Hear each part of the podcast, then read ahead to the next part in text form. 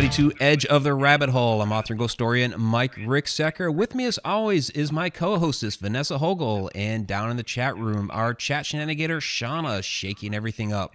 We have a special Star Trek episode up for you tonight. So we have uh, writer, director, uh, producer Marc Cushman with us. He has uh, written basically the um, all the history on uh, Star Trek, the series. Uh, fantastic book that's out there, book series that's out there right now. Uh, These are the voyages. So we're uh, very happy to have Marc with us tonight. Uh, Vic Mignogna is also going to be with us. He's uh, running a little bit behind, but and Vic is a part of the Star Trek Continues web series. He's a fantastic actor and voice talent. So, but we're going to start here with Mark. Marc, thanks for joining us tonight. It's a pleasure. Hello, Mike. Hello, Vanessa. We were chatting before the show, so this is hello number two. yes, it is. Yeah, absolutely. So, um, so um, Marc, we'll just kind of start at the beginning here. You know, going way back. I, I know every everybody's really familiar with, with Star Trek. You know, we all have our, our memories. I remember watching mm-hmm. it like 11, 11 o'clock p.m. Uh, midnight as a kid. Um, oh, Because that's when it would come on uh, where I was at in Massachusetts at the time. After watching stuff like um, you know whether it was a Twilight Zone or Alfred Hitchcock Presents, it was always Star Trek right after there. Um, so where did this get started for you, and how did you come to end up writing this? Um, basically, you know, the all-inclusive history of Star Trek. Well, it got started for me as it did for you and everybody else watching the show. And I was watching it when I was a kid. When I was about 10 uh, is when it came on NBC. And um, so I caught a lot of the episodes uh, in the first run, and then I was watching it in repeats in the 1970s. And that was one of the things that inspired me to become a writer. I wanted to write for television. And I thought Star Trek was the best written show on television. And I found out later why, after I met Gene Roddenberry and Dorothy Fontana and Bob Justman and all the people who were uh, doing the show as producers and, and rewriting the scripts and giving out the assignments. And I, I found out the magic formula they had, why that show just felt to me as as a youngster to be better written. I've never used that word before, youngster. But I, I was trying to describe myself as ten. Uh, better written than than say Ironside or or the other shows that were on television at that time. It, it just felt like it meant something, and it's because Gene Roddenberry was always wanting every episode to have a very strong theme. Uh, individual from the overall theme of the series. And so he would push the writers to come up with things worth talking about. And, uh, and you pick that up when you're young, even, even though you don't know what it is, you're picking it up that this means something. So after I, I came to LA and started writing, uh, I, I was working for a company that was doing a special on Star Trek for television in the LA area. And uh, I remember the uh, the producer came in and said, "Okay, who, who knows anything about Star Trek? And I raised my hand, and nobody else really did. Uh, I mean, everybody knew Star Trek, everybody watched it, but I. Sure.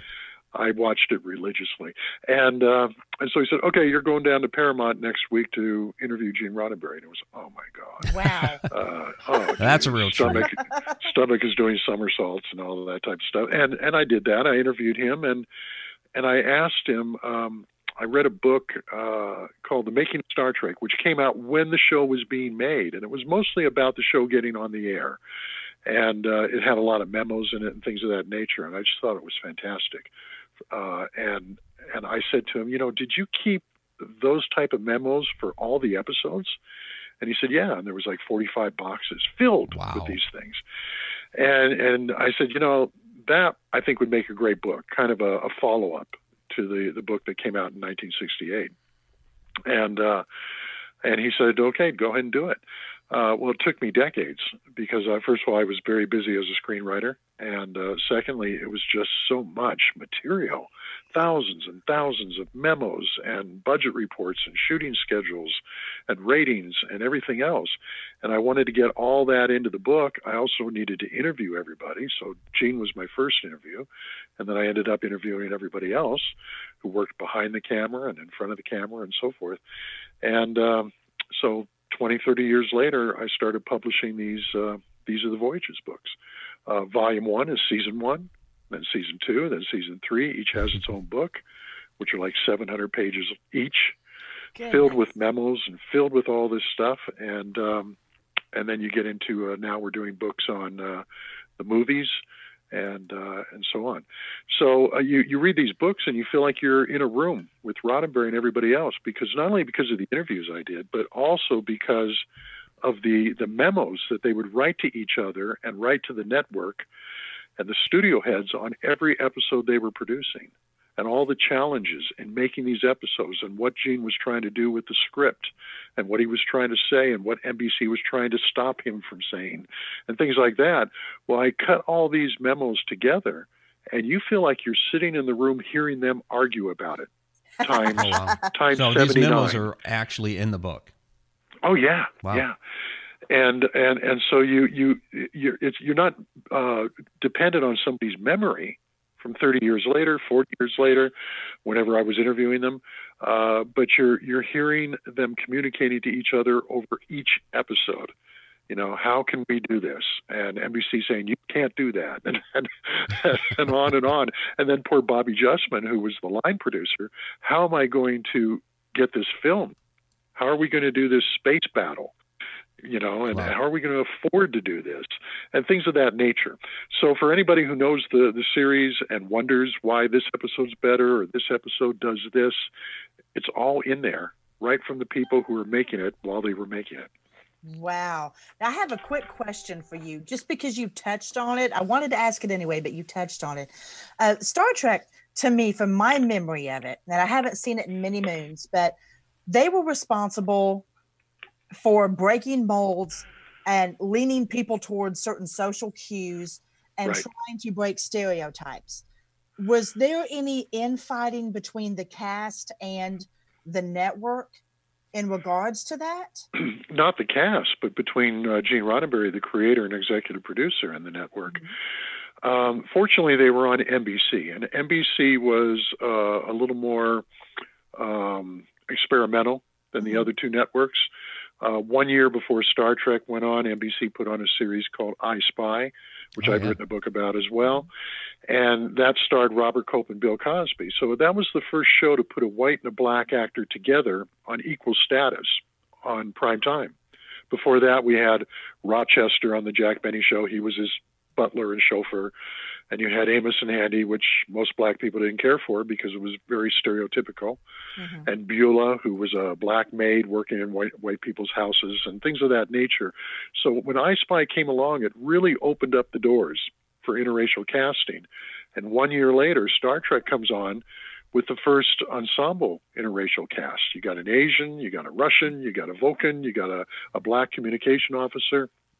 And so this really changed the face of television, literally. Now, beyond that, Vanessa, they're doing stories that featured, among other things, the first interracial kiss exactly. on network television. Yes. And, and and and that was between Kirk and Uhura because there were other interracial kisses on Star Trek between Kirk and a green-skinned woman and things of that nature.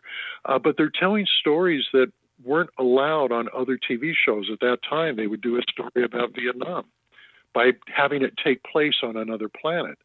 They would do an interracial show where an alien was half black and half white, but racist against other people in his species because they're white on the other side of the face. Exactly. And things of that nature. They were doing stories about sexism, about religion, uh, about everything you can imagine when other shows couldn't do that. And that's why Gene Roddenberry created Star Trek, because he wanted to tell these type of stories, but you couldn't do that in the 1960s.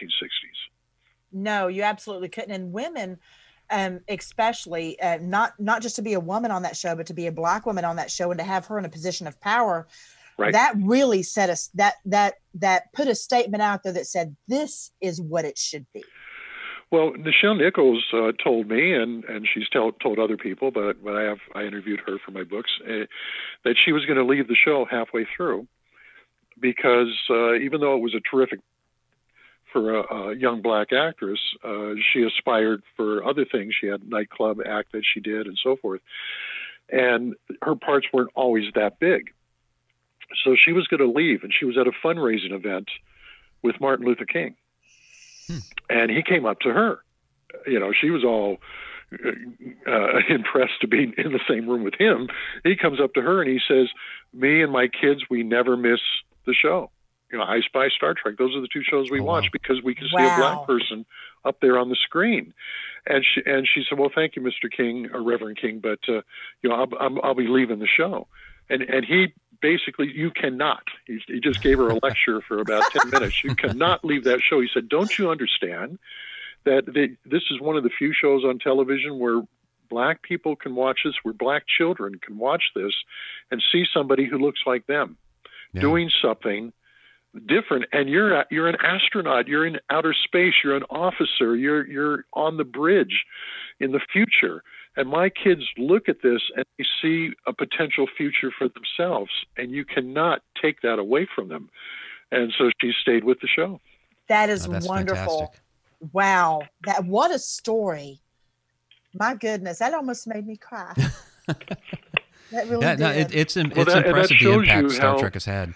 Yeah, exa- that, thank you, Mike. I was just saying that. You, that shows you because now we can look back and not really appreciate it because to that degree, because we're not seeing that when you're flipping the channel, there's nothing else on TV that looks anything like it.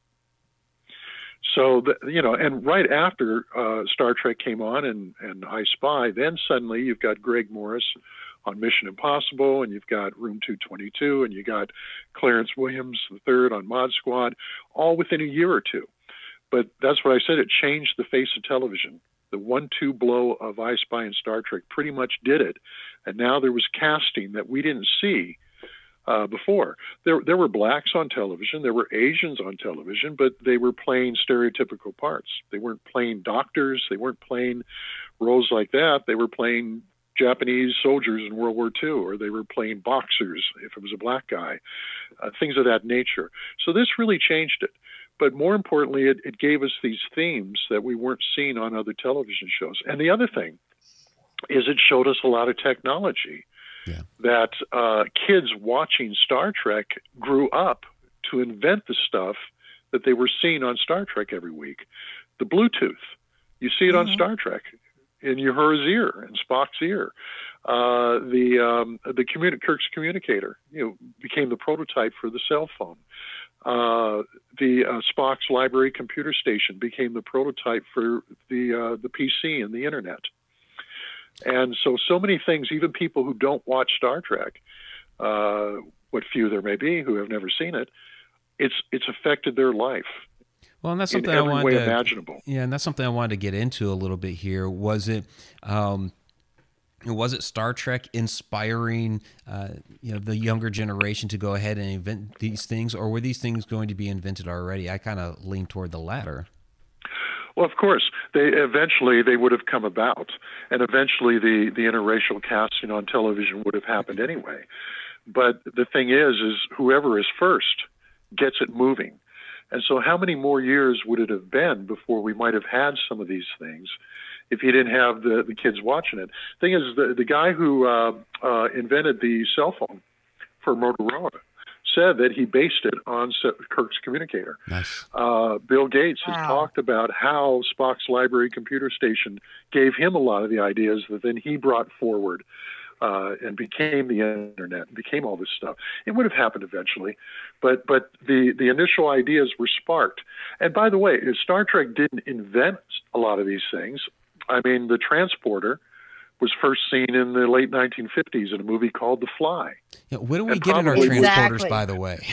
Yeah, but should- but but be getting those what uh, but what Star Trek did was it was bringing it into your living room every week, yeah. and that has a great impact. How many people have seen The Fly with David Hedison compared to people who've seen Star Trek? Oh, absolutely. True. Very Yeah. true.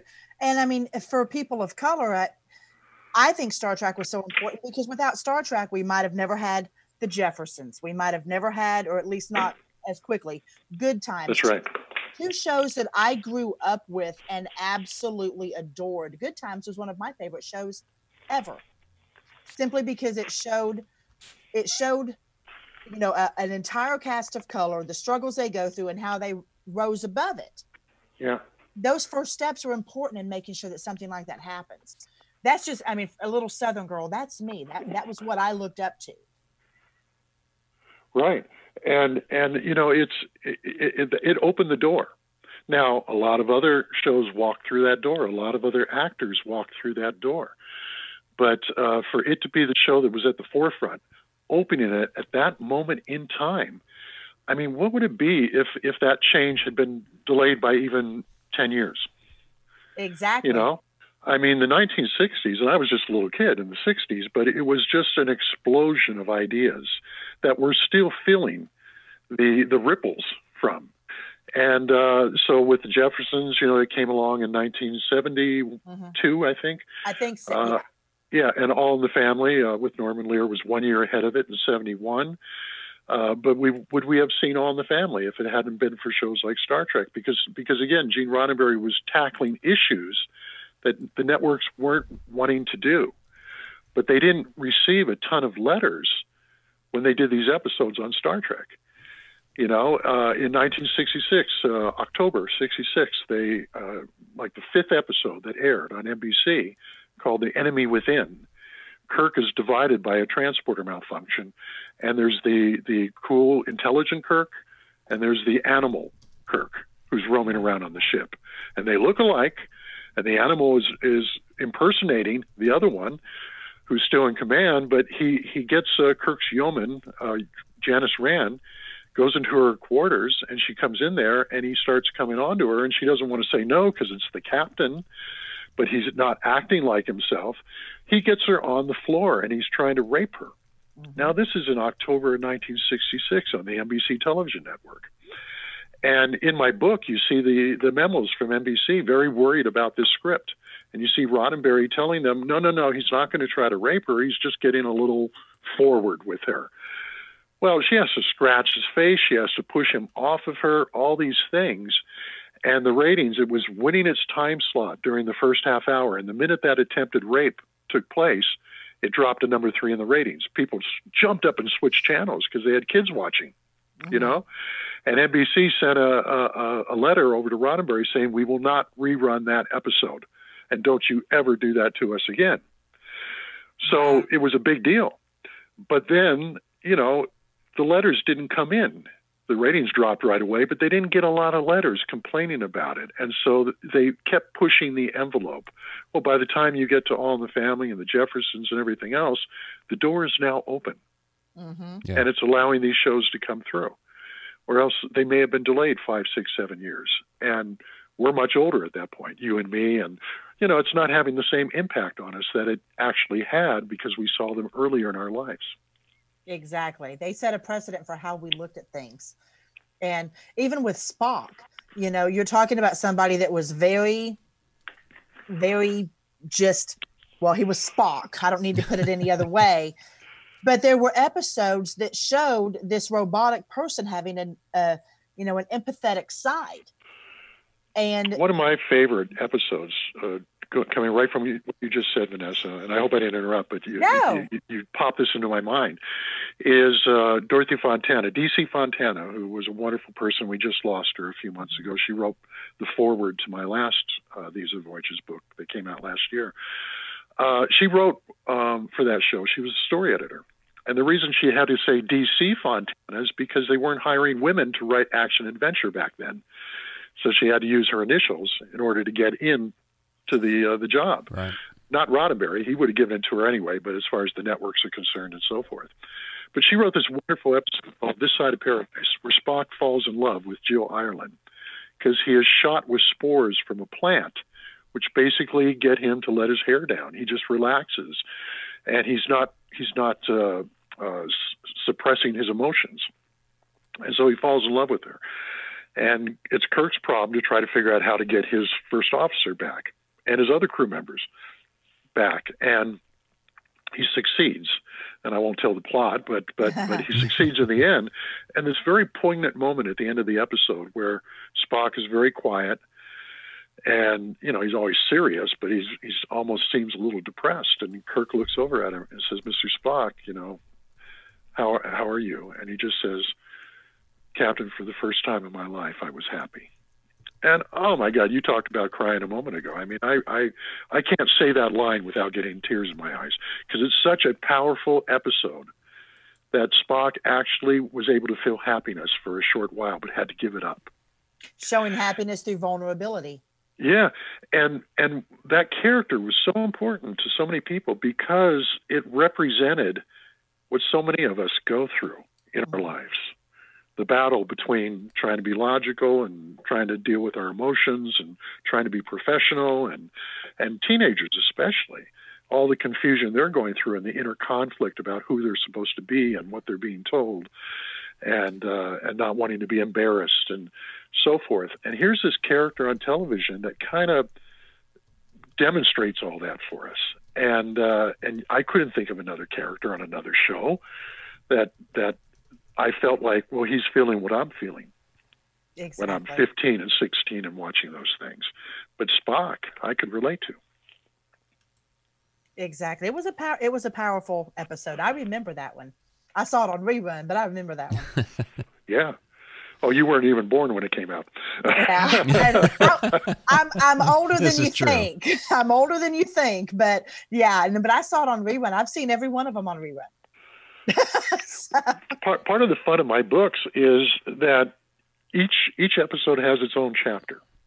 Could you So you have a sit down with your book and watch episode by episode and use your Yeah, book when as I was almost like writing show it. notes?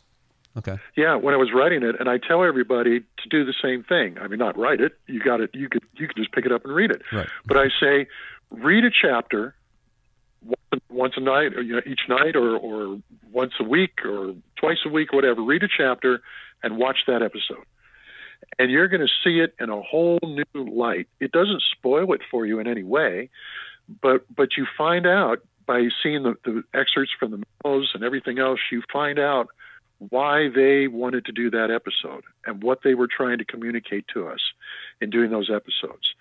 And I also have a, a tour guide for each episode on the set, uh, somebody who was in the episode, talking about what it was like filming that episode and um, and so forth. So it's it's uh, like like for the episode we were just talking about, Leonard Nimoy wrote a letter to Dorothy Fontana after he read the script, and he said, uh, "This worries me." You know, I've been working so hard to create this character and find this character.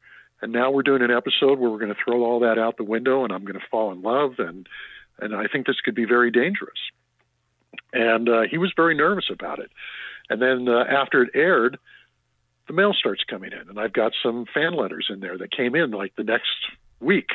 And people just loved it. And so now that they have a whole nother way they can go with this character. How many uh, how many episodes into the series was that? That was in the latter part of the first season. So when they were filming that episode, the show had just been on the network for maybe a month or two. Maybe about eight episodes had been shown. That was about the 25th, 26th episode that they filmed. But, you know, they had filmed 13 or 14 or 15 before the show even premiered. Okay, so So they're they're they're more familiar with with Spock being a, a more staunch type of a character before that little bit was introduced because he does have a human side to him. Yes. Yeah, a lot of people think, oh, Vulcans don't have emotion. No, they do. I mean, we're talking about a fictional character, but Right. but uh, Roddenberry designed it to where they do have emotion. They've just learned to repress it, not show it. Well, we see that with people we know. I Mhm. mean, we all know people who try to hide their emotions and try to hold it in, and especially when you get into corporate America and you know you, you- you know and, and politicians and things of that nature. Uh, Trump is the exception to the rule, of course, but most politicians try not to express emotion, and uh, you don't know what they're thinking. It's it's like you're playing poker. You know, it, it's a very guarded expression, and you can't b- know if you can believe half of what's being said to you. So people are like that, and uh, and Spock kind of represents that inner conflict, that battle of do I show what I'm feeling or do I hide it? Right. That's a battle that goes on today. Yeah. I, I suffer from it myself. You know, I mean, it's it's it's it's it's nice to see that there that there are options and how and how he put that out there and, and you don't really see it now on on TV. Everything No. is is so I don't know. It just feels so false, and then to me that did not feel false. I have Back- trouble back watching most. Uh, yeah, I, I have trouble watching most uh, dramatic television now because the characters seem so shallow, so superficial. Yes. I mean, they're they're having more of a relationship with their mobile devices than with Right. the other characters on screen. Now, comedies, of course, then go the other direction and they're way overboard and over the top.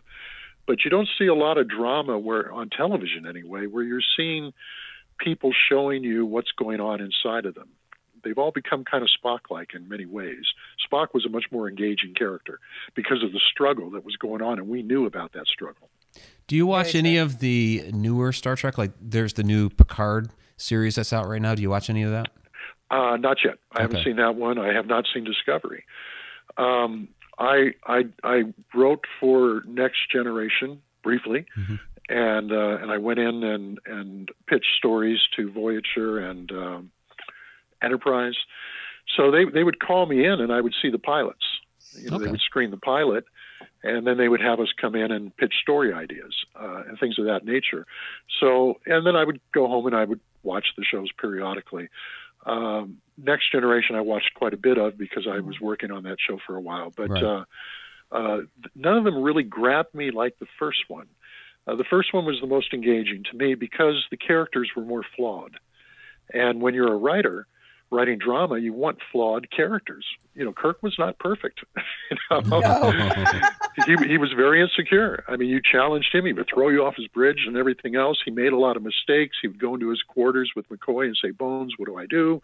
Everybody on the bridge is looking at me and and wanting, expecting me to come up with a solution. And what if I'm wrong? And then, of course, Spock had his internal conflicts, and McCoy had his prejudices, especially against Vulcans. And so these were not perfect characters, but that's what made them so much fun to watch and fun to write for because of the conflicts between them. By the time we got to Next Generation, and I didn't write for the original show, I was a kid, but I wrote about it later and, and lived in these memos.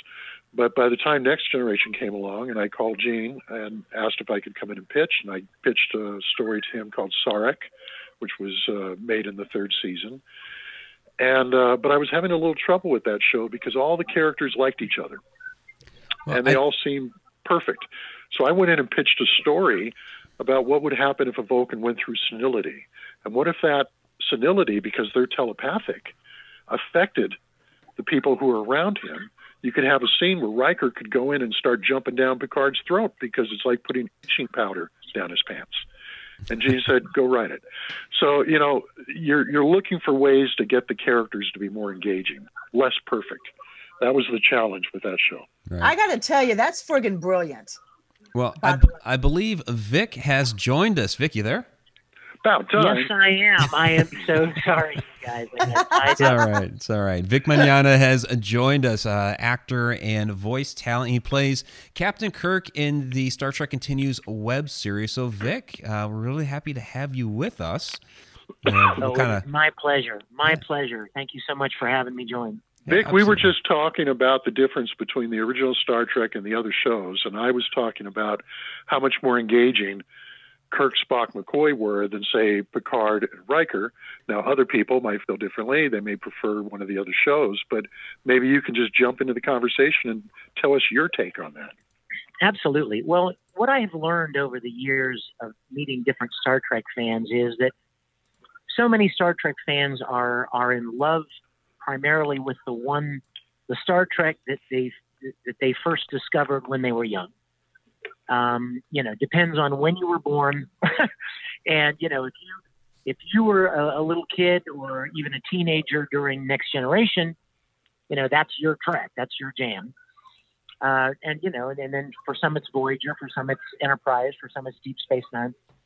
But I think just about everybody loves the original series, um, and and I think that's a testament to the quality of it. And you know, I always love to tease Next Generation fans, and I say, well, you realize if there was no TOS, there would be no Next Generation.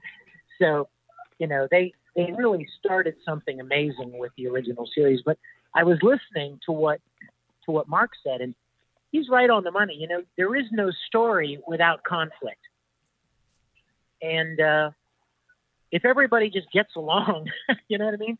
If everybody just gets along with each other all the time, there's really there's really no conflict, and it's, it's hard to find a story there.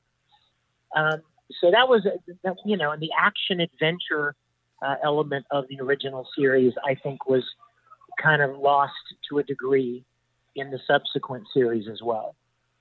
No, I, think that that's absolutely accurate. I do have a question for both of you guys, um, and it, you touch on it right there about the conflict. Um, to to me, it, everything is is so stale now that um, that particular conflict was so important because it didn't seem to to involve a formula, whereas so many shows. Um, TV shows, movies, everything out there right now seem to have a formula that they have to follow. And I don't feel like the original Star Trek had to follow that same formula. It was kind of a from the hip, what what are we feeling at this moment and how should we do it? Would you say that's accurate? Vic, you want me to Marc, start? you want to take that first? Go ahead. well, I, I'll, I'll be brief, and I- I'm anxious to hear what Vic has to say. Um, well, of course, every every show has a format, and and uh, Star Trek was basically uh, taking the uh, the aircraft carrier Enterprise and putting it in outer space. It's uh, Captain Horatio Hornblower in outer space, but its format was wide open, uh, which is what you're not seeing on these other shows. Uh, you're not just a doctor dealing with the patients who are brought in. You're not a cop out solving the same type of crime. I mean, every law and order begins the same with a body being found and then beaten down the path trying to find out who did it and so on and so on. With Star Trek, you can go anywhere. All these planets, all these different civilizations out there. And, and so it's got a much more elastic format to do. And what I mentioned earlier in the show is one thing Gene Roddenberry was so important to him is that every, you know Star Trek had an overall theme that man is going to survive and we're going to go out and we're going to learn to live together and so forth. But he wanted every episode to have a theme of its own so it would stand apart from the other episodes. This one's talking about racism. This one's talking about religion. This one's talking about uh, a planet that's going through what we went through during the Vietnam War, stuff like that. So it can go into directions that other shows can't go. Vic, what what, what do you think? I agree completely. Um, I was what I was going to say was along those same lines. A lot of TV shows and excuse me, a lot of TV shows now don't really have much deeper point than just, you know, a crime to be solved or a drug dealer or car chases or, uh, you know, uh, sex and violence and seedy underbelly uh, kind of, you know, stuff. And, and Star Trek had a nobility to it. Um, it wasn't just, they weren't just great stories. They had a theme. They had a point to make you know, they they had a statement they wanted to make, like you said, Marc, and I and I believe that that's exactly why we're still in love with this show 60 years later. Um, we're not still talking about Star Trek because of the costumes. we're, not still in love with, we're not still in love with Star Trek because of the masterful special effects or or the uh, incredible sets. I mean, we're still talking about Star Trek because the stories that they told are as relevant and grounded in humanity now as they were then. Absolutely. Um, yeah, definitely. A lot of stuff nowadays is lazy writing. It's you know, it's it's cheap action. It's cheap, uh, seductive, uh, you know, kind of stuff that, that is is about as shallow as you know the kiddie pool in your backyard. I mean, just it doesn't have any de- any depth at all. Instant gratification. you don't walk away from it thinking about it for weeks. You know what I mean? You yeah. don't. You don't. You don't. You don't walk around thinking about it, and dwelling on it for weeks and weeks after because it made such a a huge impact on your on you know on your mind and your common sense and the way you see a particular idea or issue. And and I think Star Trek was incredibly unique in that way. Yeah. Well, on that note, let me ask you guys something here. So, um, Star Trek did have that really deep interpersonal. Um, those deep interpersonal relationships, you know, between the characters. And you're talking characters that uh, many are are aliens to each other. They're really extraterrestrials. And with with our channel here, we deal a lot with the supernatural, the paranormal, but also um, you know, with different alien and extraterrestrial theories. So, is there something that we can learn from Star Trek here when we start making that first contact with extraterrestrials that are out there today? Well, I would, I would, if I may, Marc, um, I would say that uh, I think it's a misnomer to to assume. You know, I, I hate to channel my my uh, inner. I can't remember the movie it was. I don't think it was Independence Day. Um, oh no, it was Contact. Okay, Oh, yeah, good contact, movie. yeah. God, I love that film. Good and there was a great line in it. There was a line where somebody said, um, "Why is it that that the that the position of the egghead is always that aliens would be benign? You know, why why why is it?" You know, and and then there are other people that just are, are frightened of what they don't know. In fact, even Right. Captain Kirk said, you know, something about, you know, um, the only you know the only the only thing to be afraid of are things that, that we don't know and those are just people we haven't met yet or just don't know anything about. There's no reason to be afraid of them. Um, I think that Star Trek's position was there's no reason to believe that that first contact, whenever and wherever it is, would be a a source of panic or uh, or uh, global uh, destruction. Um, it makes for a great movie. You know what I mean?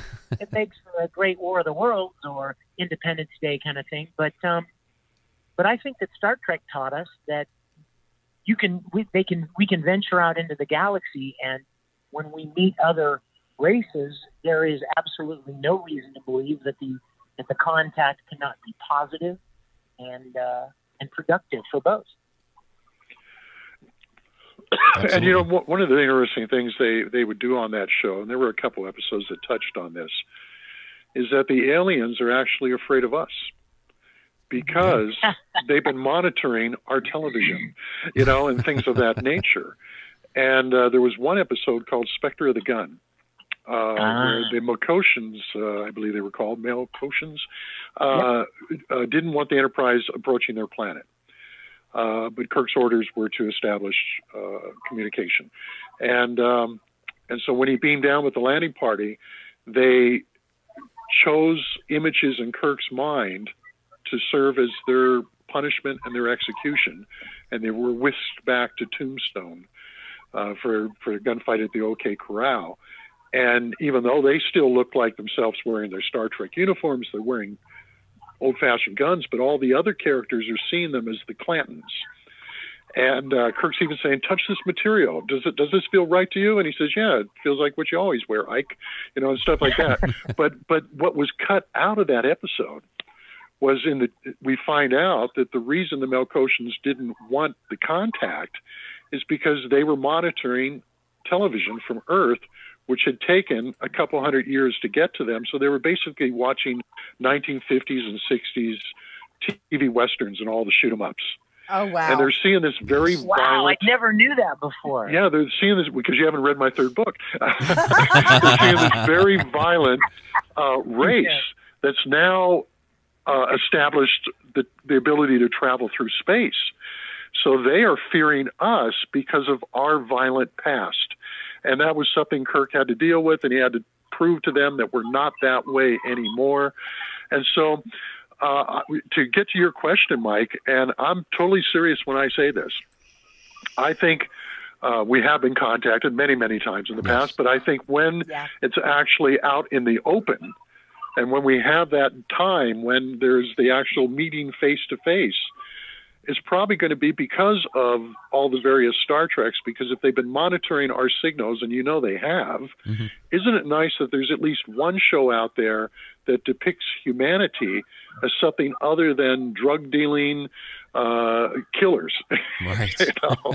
Very, very, very true. Absolutely. Let's just hope they're not watching our news channels. Then we're in trouble. Yeah, Exactly. definitely, definitely. And you know, I if, if you don't if you don't mind, Mike, I'd like to make Sure. a shameless plug for my series. Yes, go for it. Um, you know, there have been dozens and dozens, probably more than that, uh, Star Trek fan productions over the years that, that fans have made just out of love and and uh, passion for Star Trek. But um, you know, a lot of it, most of them are, you know, they're they're just they're, they're fun. The, the, the fans mean well, but but they're not necessarily professionals when it comes to writing a story or crafting a story or uh, or acting the story or producing and shooting and editing the story. And uh, when I started Star Trek Continues, my intention was to make episodes as much like the original series as I could possibly make them. And that meant telling those kind of stories because anybody can, can build sets. I mean, you go to Home Depot and buy a bunch of lumber and nails and paint and build sets. Anybody can buy fabric and make costumes, but that's not what made Star Trek Star Trek. It wasn't flipping open communicators. It wasn't beaming down. It wasn't firing phasers. It wasn't fighting the Klingons. It were these. It was these stories about, you know, in, in general, the human condition and challenges that we face, and moral quandaries, and ethical questions, and social issues. And so when I when we started Star Trek Continues, I wanted to tell those kind of stories. And as soon as you set the bar that high, you know, that's that's a big challenge. Yeah, I have to. I have to say, I was impressed. I, I watched. Yeah, I, I, watched the first episode uh, the other night. I I actually was not aware that Star Trek Continues was out there, and then um, when we had you guys coming on, I was like, I have to check this out. And you know, for everything that you said about you know lumber and building the set, you guys did an amazing job recreating the Enterprise. I was really impressed. But well, thank you. You're, thank you're you. welcome. But yeah, that first episode with Apollo, and you brought back the original actor, um, and and the quandary that you know you set for him and his character, and you know the relationship there with Kirk and Kirk trying to trust him a little bit and give him a little bit of rope, and you know, right. it was really really interesting right. the the way. Yeah, you, and the theme of that the theme of that episode was the power of self-sacrifice. Yes. That yeah, instead of everybody looking yeah. out for everybody looking out for themselves and looking out for number one, you know, and and this this uh, Apollo thinking all his whole life thinking that the only way for him to to gain life energy and and and life force is by being worshipped, and then to find out that self-sacrifice and giving of yourself for the betterment of humanity around you could actually be a source of life energy. And if I may, Mike, that was our very first episode, and I I would love you to please check out the rest of them because oh, Marc will to. tell yeah. you everyone gets better than the last. We just got better and better with our storytelling and our production. And you know, I want to say one thing about the sets. I've told people that have come to visit our studio. In fact, we've got an open house down at our studio uh, next month, March 21st. I'm going to be down there uh, in Kingsland, Georgia, and people can come and walk through the sets and take pictures and, and see where we shot our series. And you can go to neutralzonestudios.com to find out information about that. But what I tell people as I'm walking them through the sets is this we built these sets as accurate as we possibly could so that you could forget about them. Wow. So that Yeah. so that you could look around as soon as the screen came up, you could look around and for the first 30 seconds you're going, "Oh my god, this looks just like the original." It does. and it you really does. believe that you are there and then your mind gives gives us the invitation to tell you a story. You know, now you're giving us permission to tell you a story. You make the, the sets are just a backdrop at the end of the day. Right. And you know, if you watch the original Star Trek series, they would redress sets and throw things up on the wall that you knew didn't belong there from the last episode. but it didn't matter because the story was the point. And um, and we made we made our our sets and our costumes and props and everything as accurate as we could, so that you could immediately forget them and give us permission to tell you an endearing story. Now we have um, we have somebody in the chat, uh, grand old folks, Betty Lange, I believe, um, asking where this show can be seen. I need to know that for myself as Yeah. well. Would you I do ha- tell us? Yeah, go ahead, Marc. Oh, my or go ahead, Vic. I do have all the links down in the description, but go ahead, Vic. StarTrekContinues.com. Okay. It's that simple. Okay. StarTrekContinues.com. We have. Let me just tell you guys, all you listeners and you as well. um, we have created eleven full-length episodes that pick up where the original Star Trek was canceled without missing a beat, and we finish the five-year mission and leave the Enterprise and the crew and, and all the all the cast we so love right where they were when Star Trek the motion picture picks them up. Wow. Yeah, that's so amazing. our series perfectly, perfectly fills the space between the cancellation of the original show in '69 and the release of the motion picture in '79. And I got to tell you, I know I'm partial, but it's beautiful. It is beautiful, and we've got over 10 million viewers now, and and people write us every day saying, "Oh my God, I just sobbed." through your episodes because I felt like I discovered 11 more episodes that were locked in a vault somewhere for 50 years. Yeah, and I'm, So I'm definitely going to be watching the rest Same. because I was really impressed by that first one. I mean, it, I mean, you're right. It's just like you're right there back on on the Enterprise. I mean, the the quality is you know it's a higher definition for as far as film quality but the thing that amazed me is you like you captured the essence of that you know 1960s you know old Thank style you. star trek it was you know even the special effects even though you know it's it's still modern it still harkens back to all those old special effects too which uh, Absolutely, we use computers to make it to make the effects, but we made them exactly like the original because Right. you don't fix what ain't broke. Yeah, You so know? it's just a seamless transition. That's awesome. Yeah, I'm gonna have to watch that. it. Oh, I Doug. Doug Drexler, who did the uh, the effects, the shots of the Enterprise and so forth for Star Trek Continues. You know, one of the things he said to Vic when Vic approached him to work on the show, and Doug has won Emmys and Oscars, and he's worked on Star Trek movies and various Star Trek series. But the one thing he said is, I want it to look like the original show. I don't Mhm. want to do anything that they couldn't have done on the original show. Well, it looks a little bit better because each season Star Trek was on, the effects got better. But they were using the Enterprise was 11 feet 2 inches long. It was a gigantic miniature. And I think it looks better when I when I watch the original show, I like it better than the way it looked in Next Generation or anything else because that was CGI. And when you see a real miniature, a real ship that the camera's going by, it's tangible. You, you Yeah. it doesn't feel like it's animation. It feels real. Yeah. And, And so I- what Doug wanted to do is he said, "Look, we're, you know, I want it to be faithful to the original show. It'll feel like it's the fourth season. It'll feel like it looks better than the first, second, and third, but it's within the realm of what they could have done." And uh, and that's And one of the things I love know, about it. And then you know what, Marc? After after uh, Doug stepped away from our series about episode six, uh, a, an amazing VFX artist named Mark Bell came in and took over, and he studied all of the photos that had recently been taken of the brand newly restored original model that's at the Smithsonian. And my my uh, instructions to both Doug and Mark were make this look like a model. Make Wow. it look like a physical plastic wooden model because that's what the original was.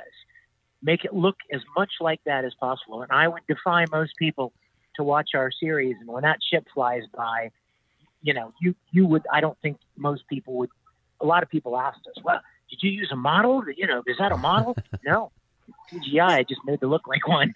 But see, that's what's that's what's so beautiful about it. I love the fact that you've kept everything as, like you said, as close as possible to what it, the original one was like. It's just like when they try to redo movies. I nothing irritates me more because they think CGI and all these special effects are better than the originals, and when in fact, a lot of times the movie ends up suffering. Oh Right. yeah. Yeah, agreed. Well, when you watch spectacles, when you watch a movie like Lawrence of Arabia, you mm. know, and and they've got thousands of extras on thousands of horses, you know, out there, and then you watch a remake or a, a movie that is about that time, and it's it's all this CGI Mhm. instead of real actors and real horses and real explosions. And to me, it doesn't look anywhere near as good. It uh, does. you know, No. the the movie making uh, of the past, uh, when it was a good movie and it had a good budget, you just can't top it. And uh, and one of the great things, uh, it was the third episode, I think, of Star Trek Continues, uh, fairest of them all, which was uh, picked up where an original episode, Mirror Mirror, had left off, and we screened those uh, in a in an auditorium. And did a little break in between the first two. So we screened Mirror Mirror, which was filmed in 1967 Mhm. okay. and then took a break. and everybody came back in uh, 20 minutes later, and the lights went down, and the screen lights up, the big screen lights up, and it's Fairest of Them All, which picks up where the other episode left off. And there was this collective gasp through the room because the lighting was the same, the sets were the same, the, the clothes, the actors look a lot like the actors in the original show, not identicals, not twins, but but they carry themselves the right way. And within a minute or two, you're thinking you're watching those original guys. And I just remember that gasp because everybody was going, "Oh my God!" You know, it, it's like it's picking up right where it left off. And by the way, speaking of one of the actors, uh, take a good look at uh, Scotty, and you go, Yeah. "Man, he Yeah. looks like and sounds like does. the original Scotty." That's Scotty's son. That's Chris No. Doohan. Is it really? I didn't realize Yeah. that. Okay. Wow. But you know, uh, you- And you know what Marc, you touched on something. you know what? Go ahead, Vic. Go ahead. I'm sorry. I, I was just going to say what another thing is that we've got all of our episodes had guest stars from iconic television franchises, not just Star Trek. We've had guests from Star Trek. We've also had guests from Battlestar Galactica, Star Wars, Buck Rogers, Doctor Who, Incredible Hulk, Buffy, Farscape, um, The Expanse. We've had uh, a lot of really great guest stars in all of our episodes as well. That's Wow. fantastic. Yeah, And- Vic. and Vic some- what I was some going to of the say. ori- some of the original Star Trek writers too, like uh, Judy Okay. Burns came on. Right. Whoa. Good. Yeah, the one thing I was going to say about uh, Vic there that uh, Mark had kind of touched on as far as the the acting. Vic, I noticed that um, that you picked up a lot of the same mannerisms that William Shatner portrayed as Captain Kirk, and so I was like, oh, this is this really is pretty seamless.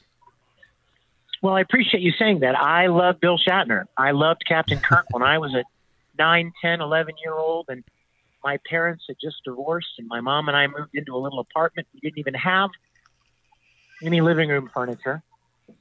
And we had a black and white 19 inch television that sat on the floor because we didn't have a table for it. And I would come home from school every day, and I discovered this show after school one day, 5 o'clock, Pittsburgh television station and I would lay on the floor and watch it. And I was so inspired. And there was this, you know, there was this captain who was brave and handsome and smart. And he led his ship and he cared about his friends and they went on these adventures. And Captain Kirk very much became a, a father figure to Wow. me in many ways and a role model. So when I decided to make Star Trek Continues, the last thing I ever wanted to do would be to satirize or or parody somehow um, Bill Shatner, but more pay tribute and Right. pay homage to that character. No, that's fantastic. So we have a, a couple of questions here from the chat room that I want to get to before we uh, wrap it up. Um, Robert Hanna was wondering what your thoughts are on the newer J.J. Abrams uh, Star Trek films. Marc, Um, uh, they're very entertaining. I've seen them. I enjoy them a lot, uh, but I they don't top the original for me. No matter how much money they have in them, uh, no matter how big screen they are, because um, the characters aren't quite faithful, and they act a little too much like comic book characters for me. And I'll I'll just mention one scene in particular, the one where uh, Spock is fighting Khan which I think was the second or third J.J. Abrams movie. And there's a fight scene between them, and it goes on for about 20 minutes, and they're throwing each other through the air and slamming against walls and getting up and dusting themselves off and coming back into the fight. And this is something superheroes do. I mean, I, I don't care if it's a Vulcan or a, s- or a, um, a genetically improved human that are having the fights. You throw somebody against a brick wall like that, they're going to break bones. Yeah. Uh huh. And that was one thing Gene Roddenberry was always against. And there's uh, memos in these books that I did where he talks to the writers and he says, I don't want to do what they're doing on Mannix. I don't want somebody to come in and slug Captain Kirk on the head. Uh, occasionally we'll do it if we have to for plot purposes, but I don't want to be doing that every week because I was a police officer and I was in the uh, World War II. And when somebody gets hit on the head, you're talking concussion, you're talking Right. brain damage, you're talking all kinds of things. And I don't want kids watching to think that you can break things over somebody's head and it's okay. So when I see that kind of filmmaking, it feels a little irresponsible to me, even though it's entertaining and it is entertaining. But I do have that, a little problem with that approach too. These great characters. Yeah. Um, for me, uh, they were very entertaining, very well executed, technically, you know, technically beautifully executed films. But they were about an inch deep. Right. Yeah. They just had no real depth. You didn't really care much about the characters. Um, you know, my feeling is they were great. They were great. up. They were great movies, but you could have called them anything. You didn't have to even call them Star Trek. It could have been any generic sci-fi movie. Right. And uh, the best thing that I could say about them is if they encouraged a younger generation to walk out of the theater and go, "Hey, wasn't there a Star Trek back in the inspire them to go watch the older stuff? Yeah, exactly. Yeah, that's that's my hope is that it that it encouraged a whole new generation of people to check out what started this phenomenon in the first place. Yeah.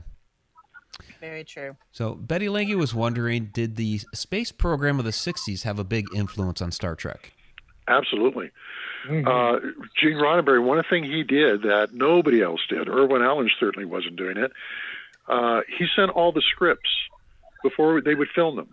He would send them over to NASA. He would send them to the RAND Corporation. He would send them to JPL, which is part of NASA, Jet Lab Propulsion, uh, Jet Propulsion Lab, and uh, uh, and he would get notes from the scientists, and because he wanted them to be able to watch the show. He didn't want them to laugh at the show. Right. And so everyone at NASA was into it big time.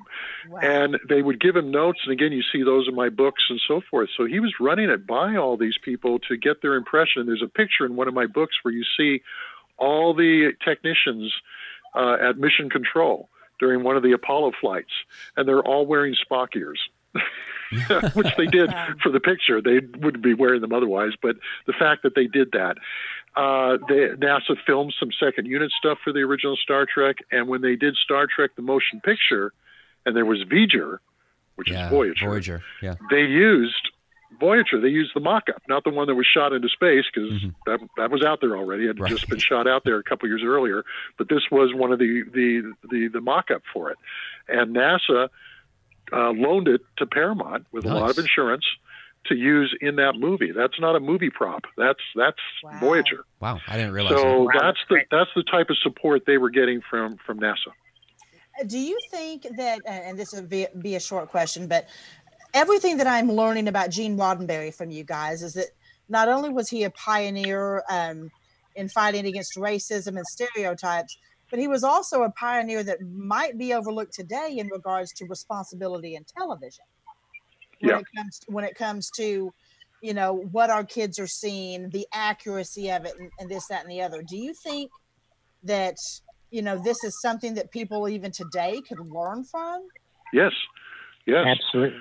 Uh, I mean, Judy Burns told me that my books, and she's uh, really liked the first three. We're up to the fifth book now, is where which is covers Star Trek: The Motion Picture, but the the first three are the original series. And she said those should be required reading in colleges for all potential screenwriters because Roddenberry's memos are so incredible uh, not not just from a writer's point of view, telling them how to write better scripts and how to work better with his characters and so forth, but talking about the themes and talking about violence. And he was not against violence. He said, you know, we need violence if it's used responsibly. Yes. You know, because violence can teach us what to do, what not to do, and everything else. He just didn't like it when it was just put in there for cheap entertainment. Gratuitous. And and he writes some of these some of these letters and memos he writes. I mean, are just I should say they should be published, but they are in my books. But they should be they should be experienced. They should be read and experienced. I mean, teachers should be reading those to their students. And I taught screenwriting at a college in LA, and I would read those memos because I said I've never heard a producer talk better about what needs to go into a script and what doesn't need to go into a script than Gene Roddenberry. Wow. That's fantastic. Um, well, guys, I mean, we're really at the uh, end of the show here, last couple minutes. So um, I do have ev- uh, everybody's links down in the descriptions, but um, if you guys can go ahead and let everybody know where they can find you, your work, where they find you in the internet, Star Trek Continues, all that. Sure. Um, Marc, your book. Well, the books are uh, easy to find. Uh, they're everywhere. They're at Amazon. They're at uh, uh, Barnes and Noble. But um, the best place to go is direct to the publisher. You not only get the best price, but those come signed by the author, Oh, great. and they can Wow. even be inscribed. So you just go to thesearethevoyagesbooks.com. It'll take you to uh, uh, uh, the website uh, that my publisher has for these books. And the audiobook that Vic has done, uh, we didn't get a chance to talk about that, but that's there too. And that is 28 hours long. And it has a cast of 80 people, including a lot of the original Star Trek people on there. And Vic is the primary reader. He reads all my parts. And you can get that at thesearethevoyagesbooks.com as well. Vic?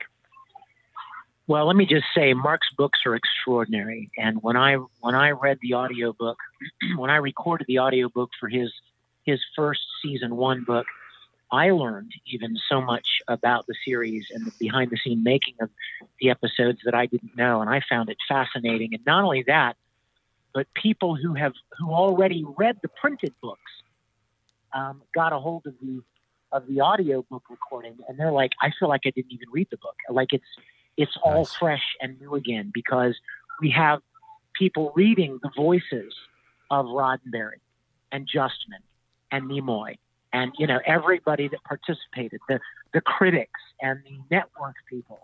So when you listen to it, you feel like you're listen, you're you almost feel like you're listening to a radio drama. You know, you you almost feel like you're sitting in the room with Gene Roddenberry, hearing in his own voice him, you know, reading his own memos to the staff and, and stuff. So the audio book is, is wonderful, and and Marc's Marc's books are amazing, and I hope you guys will check that out. Um, as I said earlier, StarTrekContinues.com. Uh, you can see all of our episodes there. You can see dozens of behind the scenes features and bloopers and making of videos, all kinds of great stuff, and it's And all it's free. Yeah, All- it's free. every single bit of it. In fact, we've even put up there at, for Christmas last year, our Christmas gift to the planet Earth was we put up DVD and Blu ray images that you can download and burn your own DVDs and Blu rays of our whole series. Oh, nice. In fact, I even put all the artwork up there so you can print your own inserts and disc art. So all of that is at StarTrekContinues.com. Wow. And uh, and then me personally, um, I'm on Twitter and Facebook. Um, I, I I'm doing a lot of uh, event appearances this year. Um, I may be coming to an event near you. I've got several events lined up this year around the country. And like I said, if you're interested in walking through the soundstage that we built, that is within inches of spot on accuracy to the original series soundstage, you can go to neutralzonestudios.com. We did a we did a, a one day fan appreciation in January, and three weeks ago we did a we did a one day fan appreciation in February, and then we're doing another one March 21st, and we're doing another one April 18th, and it is free as well. Wow, that's The amazing. magic Wow. word here is free, free, free because we just want to celebrate Star Trek. We're not looking to get rich or capitalize or profit. We just want to share these beautiful sets. And I'll tell you, I get no greater thrill than to walk with people in there and stand with them when those turbo lift doors open and they are looking down the corridor and they tear up and walk through there with their jaws hanging open. I'm still trying to That's get Marc awesome. Cushman down there, but uh, but I'm telling you, there is nothing like it in the world, and I love sharing it with people. So anyone interested in that, go to neutralzonestudios.com, check out the information there. Absolutely. Awesome. I just went and systematically liked all y'all's pages and sent friend requests. So Thank you, Vanessa. I can't wait. Thank This is wonderful. You're bringing back my childhood. I appreciate it. Oh, thank you, thank you. Well, it's been a lot of fun, Mike. Thank you very Absolutely. much, Vanessa. Thank And you. I, I hope your listeners enjoyed a different type of show tonight because we're we're into the stuff they're into as well. This is Fantastic. wonderful. This is definitely yeah, it. breath of fresh air. A, a lot of uh, our viewers were really enjoying it. So uh, yes, definitely, uh, absolutely appreciate having you guys on. You, you're both doing fantastic work, and keep it up. Thank you. And once you watch the series, drop me an email. Let me know what you think. Absolutely, Mike- will do. Absolutely. Will do. And, and, and give her my email address too. So I will. please drop me a note once you've seen them. I sure Alrighty. will. Thank you, guys. All right, you guys Bye, have a great everybody. night. Thank Take you. care. Bye bye so much, you guys. Thanks. Thank you. I knew the moment I down the rabbit hole.